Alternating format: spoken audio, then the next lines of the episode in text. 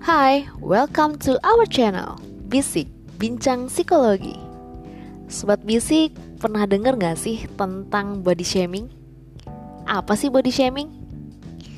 Ya, body shaming adalah semacam penghinaan atau bullying yang dilakukan kepada seseorang Atau lebih tepatnya kayak ngasih komentar negatif gitu tentang tubuh seseorang tentunya Parahnya, body shaming sering banget nih terjadi di sekitar kita Bahkan gak jarang kita pun kadang ngelakuin hal tersebut loh ke orang lain Meskipun gak nutup kemungkinan kita juga diperlakukan seperti itu Sobat Bisik tahu gak nih efek yang bisa ditimbulkan kalau kita melakukan body shaming kepada orang lain?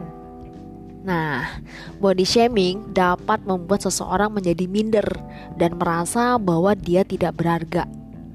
Dia akan merasa bahwa ada yang salah dengan tubuhnya sehingga ia cenderung selalu memperhatikan penampilannya dan melupakan bahwa ia memiliki potensi yang lain.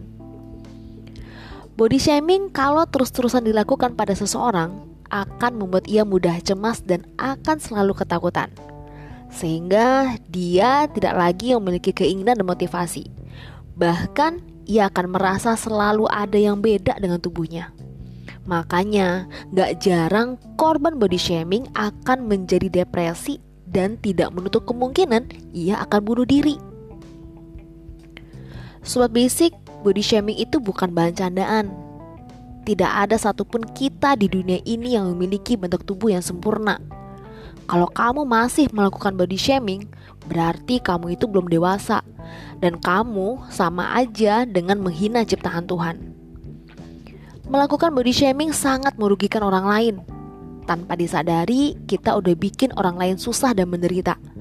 Meskipun terkadang orang yang kita bully terlihat baik-baik aja, belum tentu dia suka loh. Kalau dia terus-menerus menahan rasa kesalnya, kita nggak akan tahu efek apa yang akan dilakukannya di kemudian hari.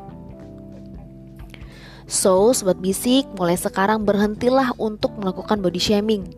Perlakukan orang lain seperti kamu ingin diperlakukan.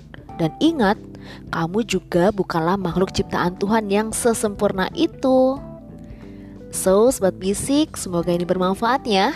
Dan jangan pernah ragu untuk berbagi kisah kamu bersama Bisik. Follow on IG juga, bisik underscore bincang psikologi.